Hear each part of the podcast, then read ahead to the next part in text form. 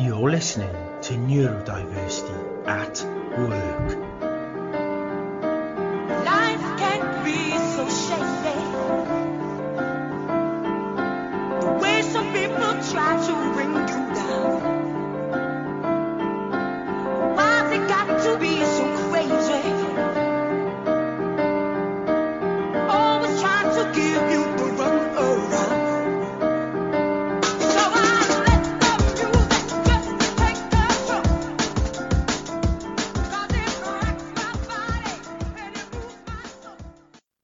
Welcome to today's episode, sponsored and powered by Dynamis Group. Recently honoured to be part of 300 years of leadership and innovation. We at Dynamis believe that business is a catalyst for positive impact in the world by building a bridge between the top leaders of today and the brightest leaders of tomorrow. We inspire them to do things they have never done before. Chance, James, welcome to the podcast. Welcome to the greatest podcast on earth on the subject of neurodiversity at work. It is an absolute pleasure to have my friendly sparring partners on the podcast. Really pleased to have you on. How are you doing? I'm doing really, really well. Such a pro- privilege to um, share a space with you, as you know, Theo. Fabulous. No, thank you so much for having us, uh, Theo. We're super excited to be here. Um, and it, it is great to be sharing a podcast. We're quite used to sharing a, a stage with you, but never tried a podcast. So looking forward to it. So, just let's get started, right? Let's get into the nitty gritty um, of what I want to talk about today. Right, really pleased to have you on because you have one fascinating uh, story background to share and to tell, um, but also you're now doing incredible work uh, utilizing your lived experience to for the benefit of others, which I love. Um, so, Chance, you just you just get us going here. Tell us a little bit about who you are, Chance, um, and, and why we're chatting today. Oh, so I'm the uh, partner support manager on Bridge of Hope, and um, I want to share my story. You know, um, you know my sort of childhood experiences. Um, you know, my uh, dyslexia, how that sort of affected me along the way, and why I'm why I'm so passionate about doing stuff in this space and um, trying to support system impacted talent uh, such as myself into employment um, where we all deserve. We all deserve that opportunity, and the systems just seems to block us out somewhat. So this is really important to me and all of us, as I know.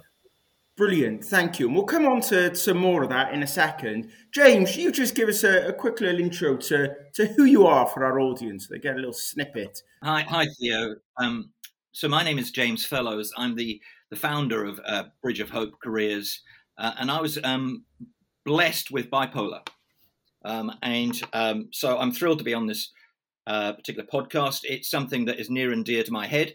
Um, to be honest, for 35 years uh, of my life, I never gave it a second thought. I didn't know I actually was neurodiverse, and it was something that was just not even on the Richter scale.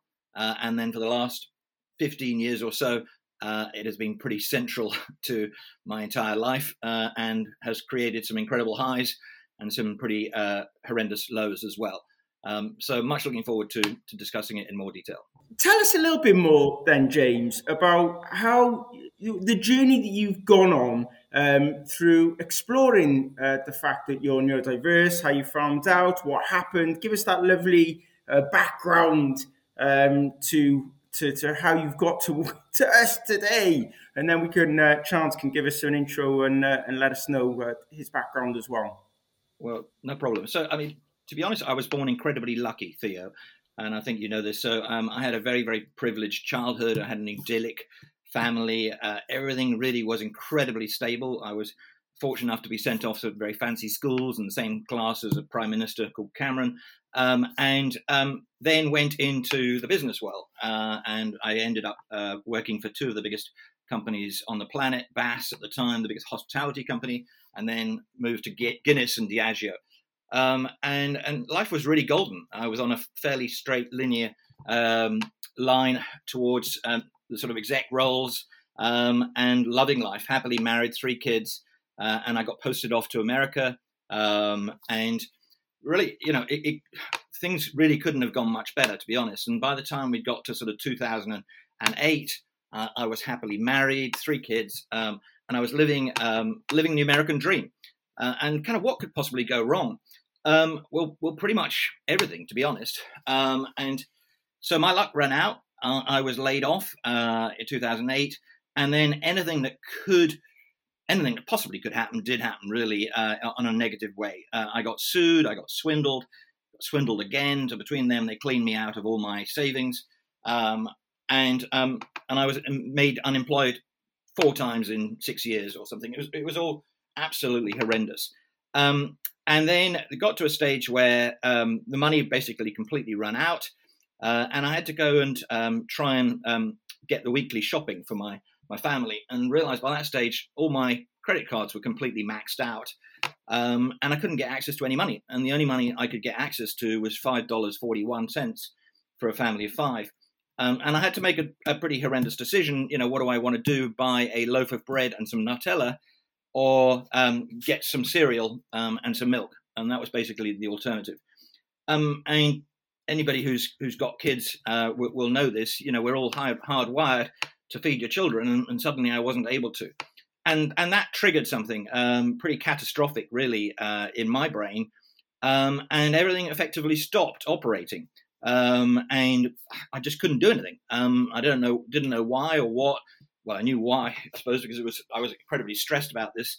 Um, but I, you know, it was so bad that I literally couldn't go and pick a tin of baked beans um, from uh, the cupboard. Um, and I used to just sit there and stare out the window for hours and hours on on end, just not being able to operate, and lost effectively three stone.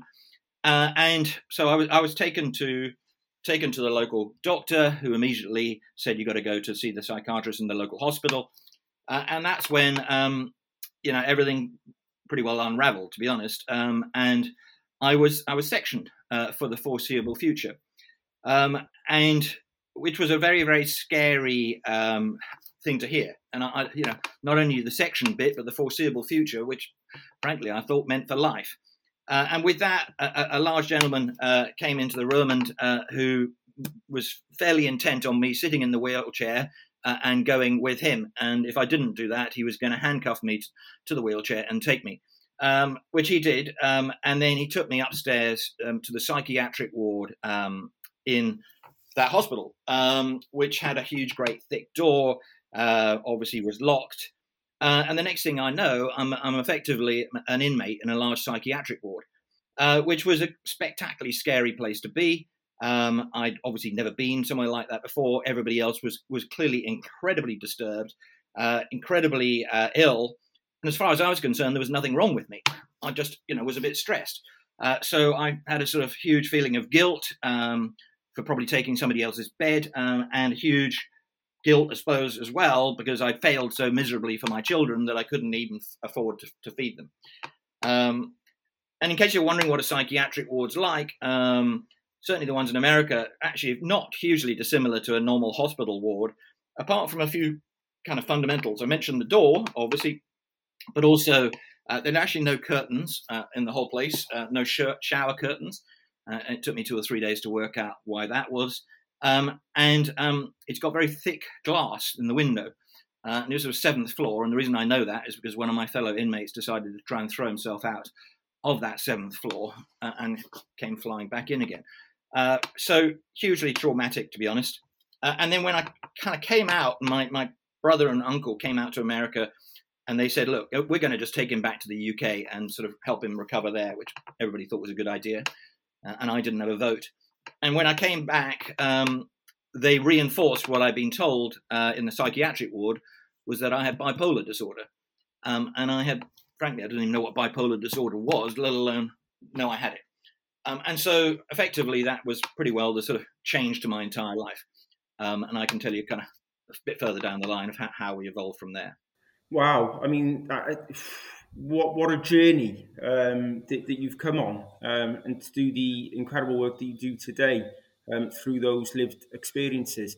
And Chance, do you just want to, um, because it because I've heard this before and it plugs in so nicely in terms of how both your journeys uh, have combined to be able to do the work that you do today. So, just want to give us some background for the audience.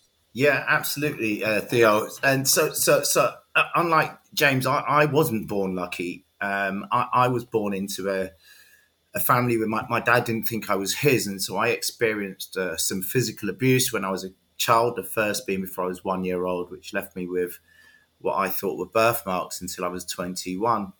And so, and so, as a result of that, I didn't feel particularly significant at home, and so I left my family house and um, I, I, I met some I met some friends and and they made me they made me feel significant. But the the the byproduct of that was that they were from the antisocial membership and it would only be a matter of time before I got myself into trouble and I did. Um, by the time I was 16, I ended up in prison.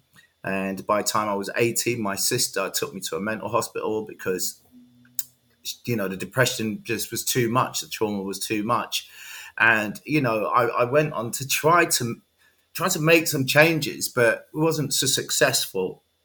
And i think this is where you know the dyslexia sort of tied in. I had no idea i had that but i was struggling in various areas. And you know i went on trying trying trying and then fast forward my sister who was my rock um, she died of cancer. And I didn't want to talk about it because then that would make it real, and um, which is the worst thing you could possibly do. I know now, um, because within a year, my life unraveled, and I ended up back inside one, one, one last time. And and I asked myself this time. I asked myself this question. I said, "Do you like who you are? Do you like who you've become?" And the answer was, the answer was worse than no. I didn't want to live on. I didn't want to live with myself. If this was who I was going to be, I just didn't see the point in living. And so I, I was left with these really strong choices. And that was either to not live or change. And so and so I threw everything and a kitchen sink and a neighbor's kitchen sink at change and I spent three years and 10 months uh, in therapy to deal with the childhood traumas, to unlock some pain there, and then spent five years studying with the Open University to give myself an education. My childhood didn't afford to me, and done swaves of personal development programs. And then this incredible, incredible day came, Theo, where I was just, after all this personal development, I was filled with ebullience and I just started crying. These warm, warm tears of joy just came pouring down my face. And it was because for the first time in my entire life, I felt freedom. I felt freedom. No more emotional discombobulation, no more anger. I was I was filled with forgiveness. And, and most importantly, I was topped to the brim with self respect. And I realized at that point, two things had happened. I realized that my childhood experiences were no longer going to define my future. And I'd finally become the person that I was always meant to be. And that was the day that I decided whatever work I'm doing, um, I wanted to be supporting people who face similar challenges growing up and um, and to nourish communities um, in a certain way. And and so I started mentoring um, lots of guys really successfully and still doing so today. And I was introduced through uh, to James, in fact, from a, um, a, a partner that we work with now, a charity partner, two in fact. And um, and then James invited me to join him on Bridge of Hope. And for me, um, joining Bridge of Hope was like an invitation to heaven in this sort of situation because now I can support system impacted talent from across the board, whether they be veterans, people with neurodiversities, disabled, you know, um, LGBT, the whole lot. Um, so this was a fantastic place. I couldn't sort of wish to sit in a better space um, and to really, really share my sort of experiences um, with with people and try to sort of shift hearts and minds in the right direction to realize that people like yourself, Theo, myself, James, um, where we were diamonds in the rough, you know, um, you know, um, kept out by the systems that exist, you know, and and so we only needed to be found, slightly polished, and we would sparkle in this in the way that we're sparkling in this space now.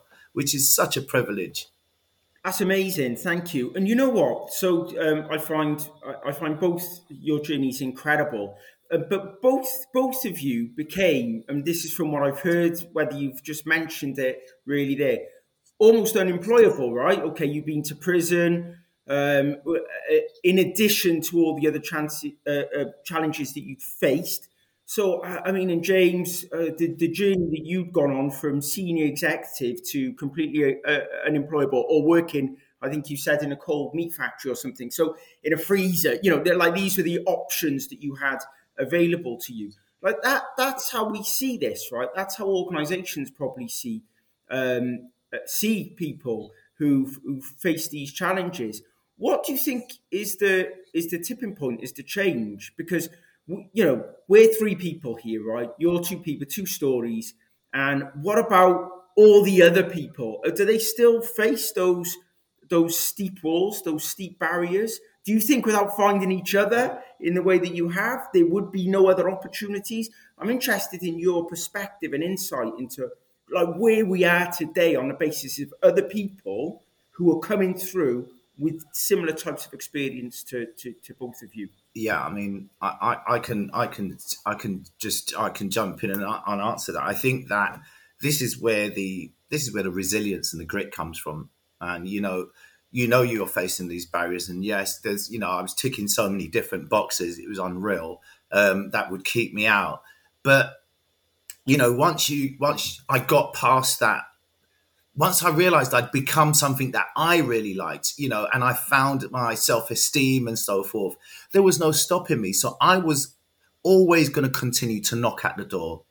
Even if no one let me in throughout the whole of my life, I was going to continue to knock at that door because all of what I've gone through in my life and now has built me that way. I, I refuse to give up. You know, I will always march forward you know and that's why you find a lot of people um, like ourselves will go the extra mile will we work so much harder you know because we we know what it's like to be locked out. And when someone does let you in you become the loyalist person in that building you know um, because you you just you you understand it. You know what it's like to be locked out. And so and so yeah and and what i've come away with from all of that I was going to use a different word, but I'm going to just say all of that rubbish that I'd had to wade through, which sometimes felt like wading through clay in flip flops. Um, I've come out the other end um, with such a high level of resilience. It's incredible. It's absolutely incredible, and it's it's one of the things that will feature now on my CV. Resilience. You know, if you can teach me how to do the job, believe me, you've got someone who will be steadfast and continue to push, you know. And so, so that's what I sort of got out of it. And so, yeah, the barriers are there. They would have probably been there a, a lot longer hadn't I met James um, and and stuff like that. But I think just like just like recruiters should be mining and trying to find us, um, and, and they, they need to sort of dig deeper. I, I was always digging up to come up through it. And so I surfaced and I, I think I managed to show my head and got pulled out um, and, and, and polished, as it were. so, yeah, so that's that's sort of my, my end of it. Um, and and you know, sort of building on that, if I may, um, yeah, building on that, if I may. So you use the word unemployable, and I think that is the that was the definitive word. Um, and and effectively, I found that out when I was after being di- diagnosed with bipolar, and my family and everything else unraveling, lost a lot. Uh, suddenly, nobody would hire me. I, I, I literally was completely unemployable. I tried pubs, cafes, you name it, basic jobs, blue collar. Nobody would touch me.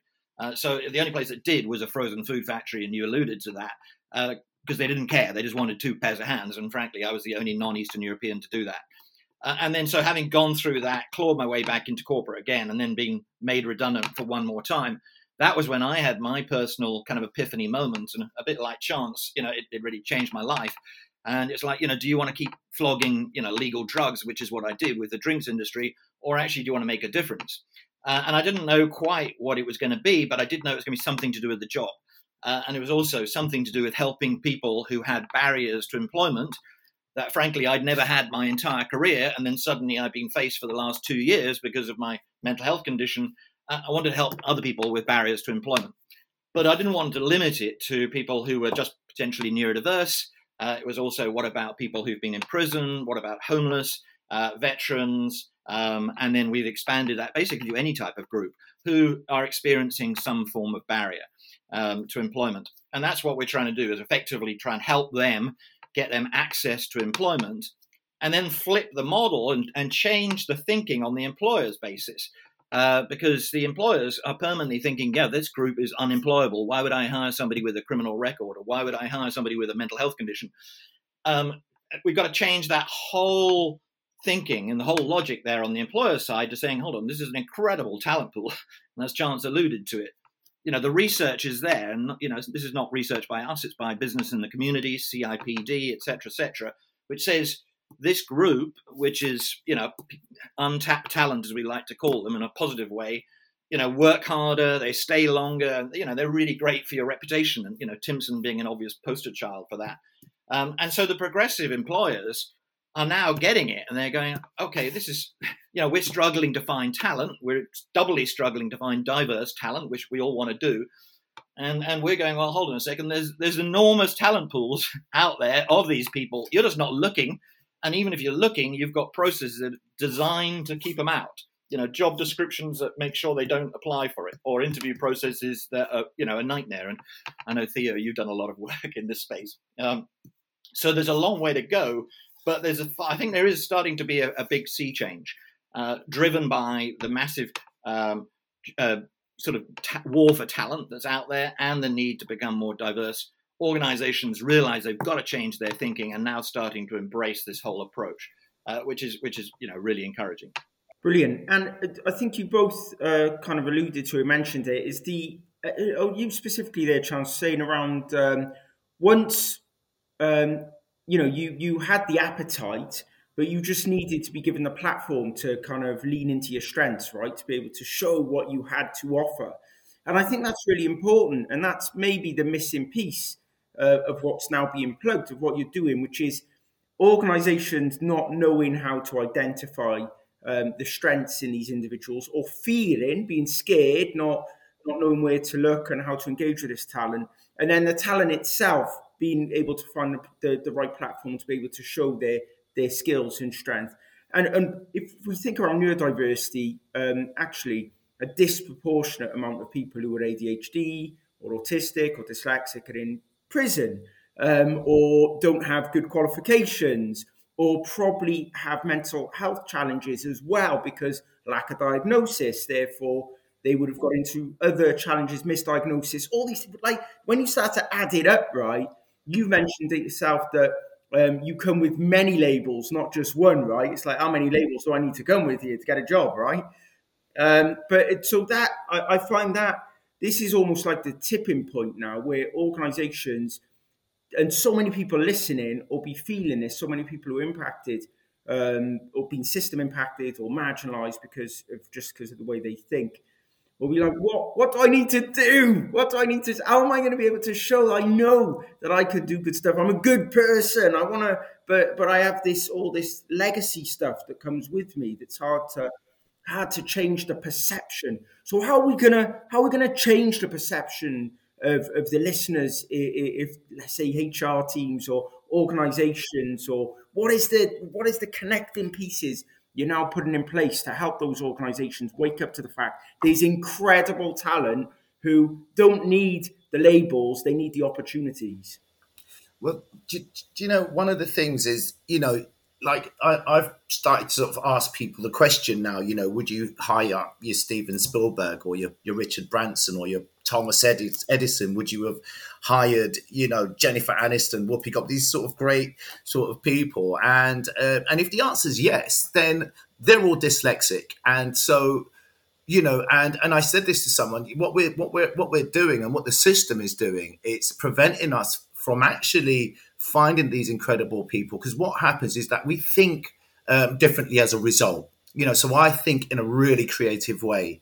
I also know just from studying uh, business that dyslexia is a trait of many entrepreneurs you know and there's some incredible people out there. And, and so what we're essentially doing we're doing the same thing um, as the guy that didn't sign the beatles you know and then watch them become your Richard Bransons, then and think, oh God, we had a chance to hire that person or hire from this talent pool. And so we need to actually just think about all these incredible people, you know, which includes Leonardo da Vinci. Yeah. Um, they're out there.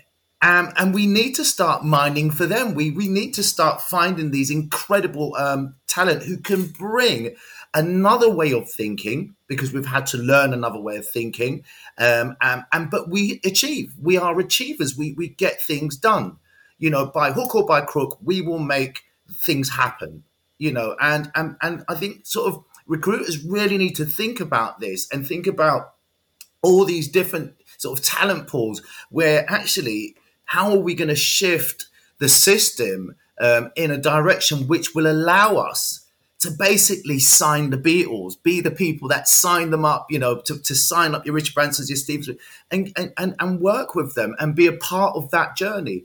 And what's what else you get out of it is that it brings in new innovation, fresh thinking, you know, ideas, and, and, and a whole bunch of wonderful, wonderful things, you know. Um, and so I'm I'm really I'm really hopeful now that the climate is right for people to now think about these things and actually consider all of these sort of great people that are out there, you know. And in regards to people uh, in, prison, um, for instance, they, you know, like fifty, you know, nearly I about fifty percent of care leavers, you know, from the care system, you know, um, have maybe you know dyslexia and things like this. Um, but they're great people, and and if we don't, we need to now think about caring about our human family. And so I always say to recruiters, do you know? I think that the interview process alone put, put puts people off, and I think it's the attitude behind it. And I always say this: stop recruiting and start changing lives. Because if you do that, the interview questions will be different. The interview questions will change. You'll be looking for resilience in a candidate. You'll be looking for grit. You'll be finding out could this is this person a fast learner?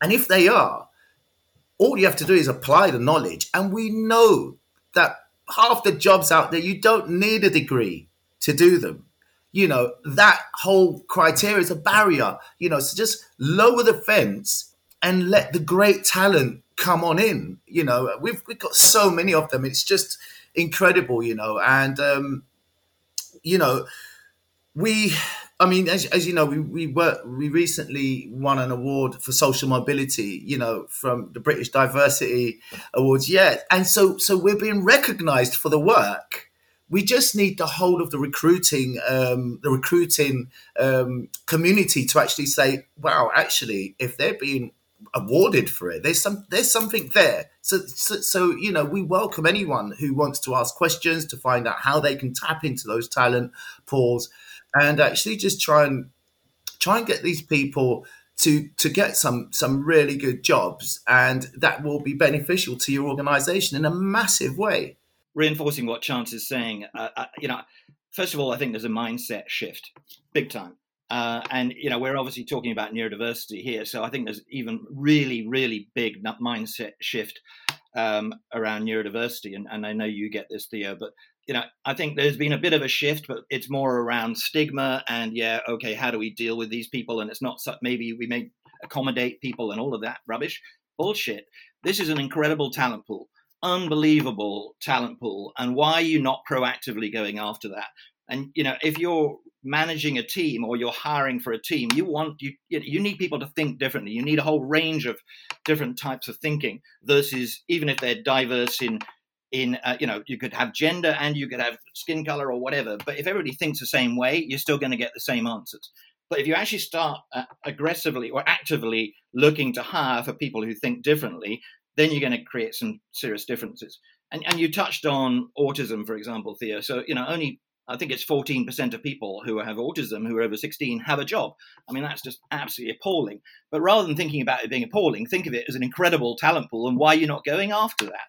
And if you if you run a bank and you need a compliance division or a uh, you know really incredibly focused operations manager, well, you'll be hard pushed to beat somebody who's autistic for that, and particularly if they can work from home or you know you you know as as chance mentioned um, dyslexic Uh, if you're hiring for marketing roles or particular, you know, advertising agencies, why are you not proactively looking for dyslexic people? We know it's proven they are fundamentally more creative. They've had to be to get through the system the whole way through. And, and you can take it the whole way across. And then, you know, obviously near and dear to my heart is bipolar. Um, and, you know, we think differently. We're a big picture. I mean, I'm spectacularly crap when it comes to detail, bottom 1%, but I can see connections. Um, and um, this is what people with bipolar do. They see big opportunities. And in fact, there's been a bunch of research about the founding fathers in America and, and by psychiatrists, and they came back and said over 95% of them have got bipolar. Um, and the answer is, well, you kind of have to have bipolar to think it's a good idea leaving your nice, cozy farm in Cornwall or Cotswolds and going to a completely alien land, starting from scratch and thinking it's a good idea.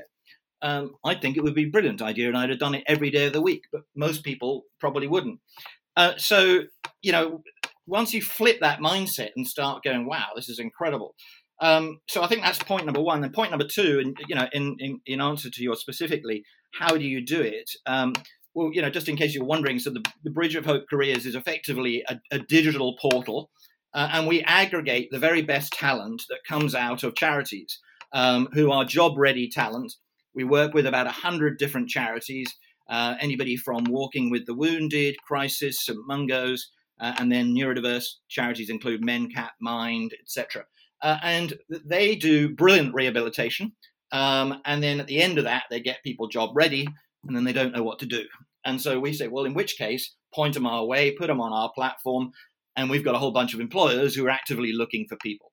So we have all these charities, we then have social enterprises, and we work with about two dozen universities as well, and they're non-Russell Group universities. So very, very diverse group.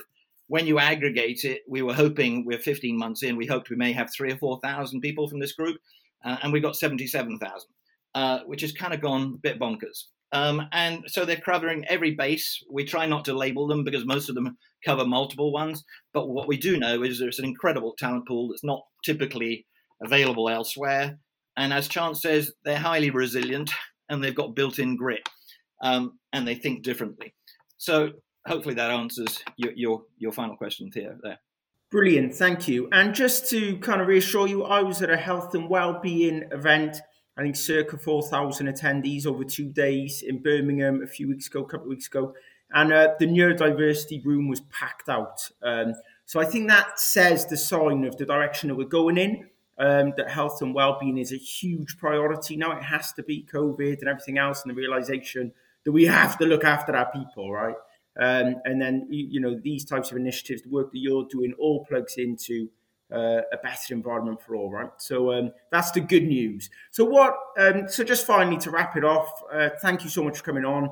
If we're thinking around where to find you, anything, what what you're going to be doing over the next twelve months, anything you'd like to share, and how people can connect with you. Um, as far as connecting, um, a couple of ways. So first of all, Chance and I are both on LinkedIn, and if you look at the uh, support um, information for this podcast, will there's going to be a link to us, I believe, uh, Theo, to our LinkedIn site. So please uh, connect with us on LinkedIn, message us. Um, we'd love to talk to anybody. Uh, or you can go to our website, uh, which is Bridge of Hope, all, all one word, dot careers. Uh, and there's an info at Bridge of Hope, and you can just leave a message and just for one or the other of us or both of us. We'd love to talk to you. Um, you know, we work with a whole host of big blue chip clients already from Santander, Direct Line, Body Shop, uh, Royal Mail, Royal Navy, you name it, and a ton of uh, the agencies as well. So if you're a client or if you work for an agency, you know, we'd love to chat, see if we can help expand and diversify your talent pool. Uh, or if you're um, on the other side and working with charities, uh, we'd love to help your charity. It's totally free to charities or organizations who've got great people who need jobs. Uh, you know, we just want to try and connect the dots, uh, can basically be that missing link between these these group of unbelievable talent uh, on one side who are typically untapped, uh, and progressive companies and organizations who, who, would like to try and take advantage and diversify their talent. And Chance, do you want to add anything else to that? I just think if you want to do the equivalent to signing the Beatles, Yeah. catch us on LinkedIn, and I and, and we'll be happy to tell you exactly how to do that. And um, and I really, you know, the thing that is most important to me is that the 77,000 diverse candidates that are there are already on the Bridge of Hope jobs portal. We just want them to get into work. We want them to get jobs. We want them to to have the opportunity um, to continue to show i- in the recruitment world how great this talent is because they're all doing very well. So, to those who uh, are looking for jobs who are neurodiverse, Bridge of Hope are there for you, right? Um, working with the charities, key charities, whether it's your family members, your kids, your you've now got uh, an anchor point. Um, and, and then to any HR member, talent acquisition leader, get on the case, talk to them because they're doing some incredible work. And it is was a gap in the market that needed filling, and they have filled it with a huge splash. So um, well done. Uh, thank you so much for coming on. It's an absolute pleasure, and I look forward to continue to working with you and supporting you over the coming years. Brilliant. Thanks for having us, Theo. Brilliant. Thank you so much, Theo. Hugely appreciate it. You've been listening to Neurodiversity Eliminating Kryptonite, Enabling Superheroes. Hope you enjoyed the show. You can like, share, comment, find us anywhere on any good podcasting host. You can also do some further reading up and buy my book, uh, co authored with Professor Amanda Kirby, Neurodiversity at Work. You can get it on Amazon with Kogan Page, our publisher, and pretty much any other good bookstore. Enjoy. Look forward to your feedback and keep listening to the show. Thank you.